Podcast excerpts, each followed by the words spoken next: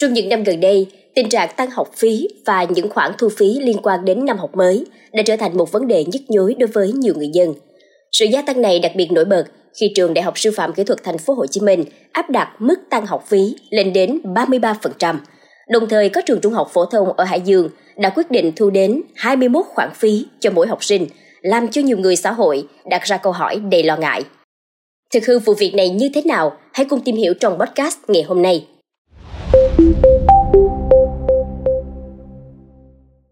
Thưa quý vị, trên mạng xã hội đang xôn xao với bản kê thu tiền đầu năm của trường Trung học phổ thông Thanh Miện 3, Hải Dương, với dự kiến tổng các khoản thu gần 9 triệu đồng trên một học sinh. Bản thống kê này gồm 21 khoản thu với tổng số tiền 8 triệu 715 nghìn đồng trên một học sinh. Cụ thể trong danh sách này, tiền đồng phục là 1 triệu 464 nghìn đồng, học thêm hè 920 nghìn đồng, học thêm 2 triệu 176 nghìn đồng, quỹ lớp 500.000 đồng, photo 200.000 đồng, gửi xe 360.000 đồng một năm, tiền TV và xã hội hóa 450.000 đồng, tiền ghế ngồi 25.000 đồng, số liên lạc điện tử 150.000 đồng, nước uống 100.000 đồng. Sự gia tăng không kiểm soát của các khoản thu phí đã khiến nhiều phụ huynh bất ngờ và choáng váng. Họ cho rằng có nhiều khoản thu không hợp lý, lạm thu như tiền ghế ngồi, nước uống, tiền TV và xã hội hóa, gây ra sự lo ngại về tính công bằng và tính hợp lý của việc thu phí trong hệ thống giáo dục. Nỗi lo học phí đầu năm không chỉ đến từ những phụ huynh mà ngay cả những tân sinh viên sắp nhập học ở trường đại học sư phạm kỹ thuật thành phố Hồ Chí Minh. Mặc dù Phó Thủ tướng Trần Hồng Hà đã chỉ đạo sửa đổi Nghị định 81 theo hướng không tăng học phí năm học 2023-2024, nhưng trường đại học sư phạm kỹ thuật thành phố Hồ Chí Minh vẫn thu học phí cao hơn năm trước. Việc nhà trường bất ngờ tăng học phí khiến sinh viên bức xúc. Thí sinh H vừa trúng tuyển vào trường cho biết bố mẹ bắt buộc bạn phải từ bỏ trường này vì không thể lo học phí.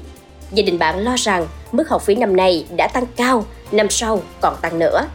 Bạn Quy cũng cho hay, nghe các thầy của trường tư vấn về mức học phí cũng thấy ổn nên mới đăng ký xét tuyển. Nhưng giờ thì vỡ mộng, kiếm trường khác học phí ổn hơn.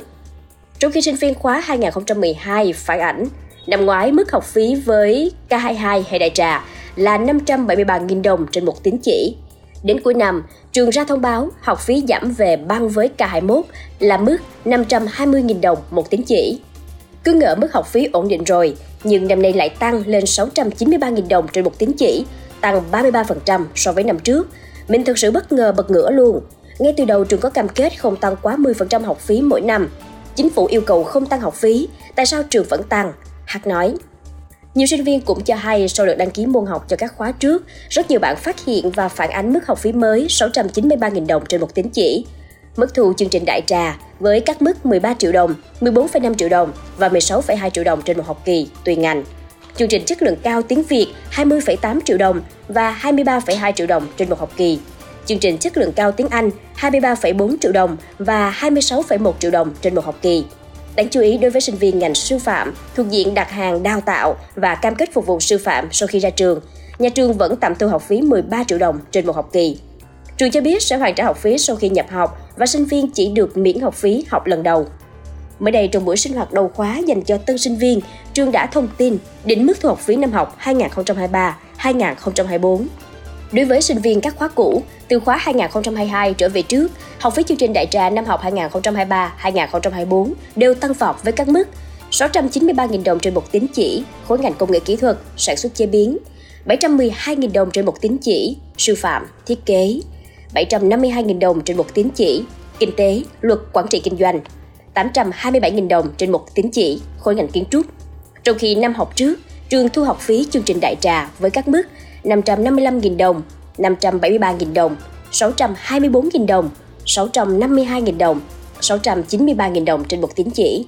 Như vậy, mức thu học phí năm học này của nhà trường đều tăng so với năm học trước.